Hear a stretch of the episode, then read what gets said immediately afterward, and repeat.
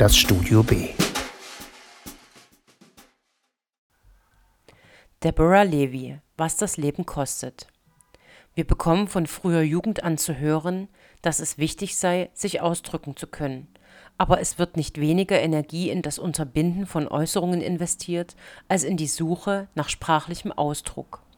So schreibt es die 1959 in Südafrika geborene und in Großbritannien lebende Autorin Deborah Levy in ihrem 2019 in deutscher Ausgabe im Hoffmann und Campe Verlag veröffentlichten Roman Was das Leben kostet. Und um nichts weniger als ihr eigenes Leben geht es in eben diesem Werk. Es stellt zugleich den zweiten Teil einer Living Autobiography-Reihe dar, welche nicht rückwärtsgewandt von ihrem Leben erzählen möchte, sondern in der Gegenwart. Insgesamt ist so eine Trilogie entstanden, deren erster Teil den Titel Was ich nicht wissen will trägt und mit Ein eigenes Haus ihren Abschluss findet in Was das Leben kostet folgt der Lesende aber keiner zwingend stringenten und lückenlosen Handlung, sondern wird langsam auf die biografische und literarische Verarbeitung vor allem zweier großer Themen hingeführt, die letztlich die Frage nach einem dritten und den Roman umspannenden Aspekt bereiten. Erstes zentrales Thema der 50-jährigen Protagonistin ist zunächst das Scheitern und die Trennung einer langjährigen Ehe, die sie mit einem Schiffbruch gleichsetzt es ist dieses Schwimmen und der feste Grund, auf dem sie stehen kann, der ihr verloren gegangen ist und zu neuem Denken und dem Wunsch führen, ein Leben, das außerhalb gängiger Konventionen liegt, zu gestalten. Eine Vorstellung, die, wie sich herausstellt, nicht ohne das Aufbrechen noch immer gängiger Geschlechterrollen und Klischees von Mutterschaft und Häuslichkeit möglich ist denn während ein vormals liebevoll eingerichtetes Heim langsam ausgeräumt und wieder in seine Einzelteile zerlegt wird, zeigt sich, Zitat, wenn vom Märchen des schönen Heims, in dem Glück und Behagen von Mann und Kind immer vorgehen, die Tapeten abgerissen werden, kommt dahinter eine unbedankte, ungeliebte, vernachlässigte, erschöpfte Frau zum Vorschein. Zitat Ende. Eine Beschreibung, die noch weit über die Kritik an der patriarchalischen Vater-Mutter-Kind-Vorstellung hinausreicht, in der die Frau diejenige ist, die sich um den Nachwuchs und das Heim kümmert. Denken wir nur daran, wie uns dieser Tage wieder allzu oft gewahr wird, wie viel unbezahlte Arbeit Frauen vor allem im sozialen und privaten Umfeld leisten, wenn es beispielsweise um die Betreuung Angehöriger geht und es geradezu vorausgesetzt wird, dass der Mann weiter seinen Beruf ausübt, während die Frau ihren Anspruch auf beruflichen Erfolg gegen die Rolle der Kümmerin eintauschen muss. Und dennoch werden viele Kinder ihrerseits das alte Ideal, so möchte ich es einmal nennen, nach Meinung der Autorin eines Tages wieder anstreben. Für unsere Protagonistin ergibt sich mit ihrem Umzug nach Nord-London in den sechsten Stock eines abgerockten Wohnblocks noch ein weiteres Problem.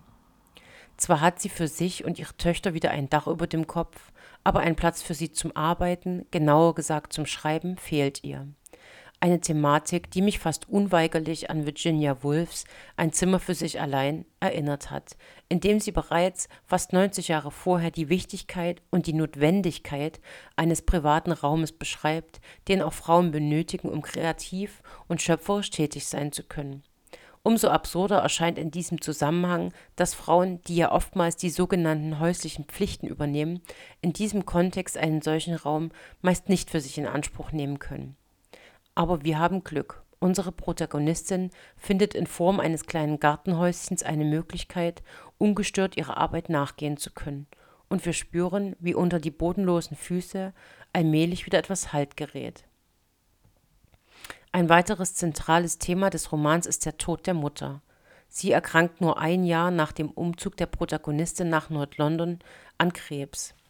Es ist aber nicht nur die Geschichte eines Abschieds, sondern auch die Reflexion über ihre Mutter und Mutterschaft an sich. Wünschen wir uns Mütter, die mit beiden Beinen fest auf dem Boden stehen, um sie am Ende zu verspotten, dass sie keine Träume haben, während die Väter hinaus in die Welt ziehen und den Helden spielen dürfen? Deborah Levy beschreibt sowohl eigene Erfahrungen als auch allgemeine Gedanken, die geprägt sind von widersprüchlichen und doch zusammengehörenden Gefühlen, wie der Wunsch nach Abgrenzung und der gleichzeitigen Sehnsucht nach der eigenen Mutter. aber auch das Erkennen und Anerkennen dessen, was die Mutter in ihrem Leben geleistet hat, die nachträgliche Bewunderung dafür und vielleicht auch Trauer darüber, es erst zu spät erkannt zu haben. Und letztlich schreibt Deborah Levy vom Abschied, den letzten Tagen mit der Mutter und der Zeit danach, die sich für die Protagonistin anfühlt, als hätte sie mit der Mutter gleichzeitig ihr inneres Navigationssystem, ihre Orientierung verloren und dem damit einhergehenden Wunsch, mehr aus ihrem Leben machen zu wollen als bisher. Durch diese beiden zentralen Themen entwickelt Deborah Levy ein drittes und den Roman umspannendes Thema, in dem es um die Rolle der Frau im Allgemeinen geht, wie es möglich ist, in unserer Gesellschaft ein selbstbestimmtes und unabhängiges Leben zu führen oder den Weg konventioneller und erwarteter Pfade zu verlassen. Nicht ohne Grund finden sich daher immer wieder Verweise auf andere Autorinnen wie Simone de Beauvoir oder Marguerite Duras, mit denen sie sich eingehend befasst zu haben scheint und die ihr helfen, ihren eigenen Platz zu finden. Es wird deutlich, dass der Preis für Unabhängigkeit auch Unannehmlichkeiten bedeutet und es nötig ist, den Mut dafür aufzubringen, diese in Kauf zu nehmen. Levi schreibt aber nicht nur todernst, sondern kombiniert die nachdenkenswerten Komponenten auch mit witzigen Episoden und scharfsinnigen Beobachtungen. Daraus entsteht, wie eingangs erwähnt, kein durchkomponierter Roman, der einer strengen Form folgt oder zeitliche Abfolgen exakt einhält, sondern eher eine Mischung aus Reflexion und Wiedergabe der eigenen Biografie, in der sie nach Antworten auf Fragen sucht, die sie tief bewegen. Ebenso greift sie auf bereits Vorhandenes zurück, analysiert es, bekräftigt es für sich selbst oder stellt es in Frage. Und trotz aller Zweifel, die mit diesen Gedanken einhergehen, wird doch deutlich, dass Deborah Levy oder ihre Protagonistin stellvertretend für sie den Willen hat, sich ein Leben, wie sie es sich wünscht, nämlich selbstbestimmt und nicht in vorgefertigten Rollenbildern zu erarbeiten, ohne sich durch andere Zweifel einreden zu lassen. Sie selbst schreibt in ihrem Buch Freiheit ist nie umsonst. Wer je um Freiheit gerungen hat, weiß, was sie kostet. Ein wunderbares Buch, das ich nur wärmstens empfehlen kann und das auf gerade einmal etwas mehr als 100 Seiten sehr viel Nachdenkenswertes in sich birgt.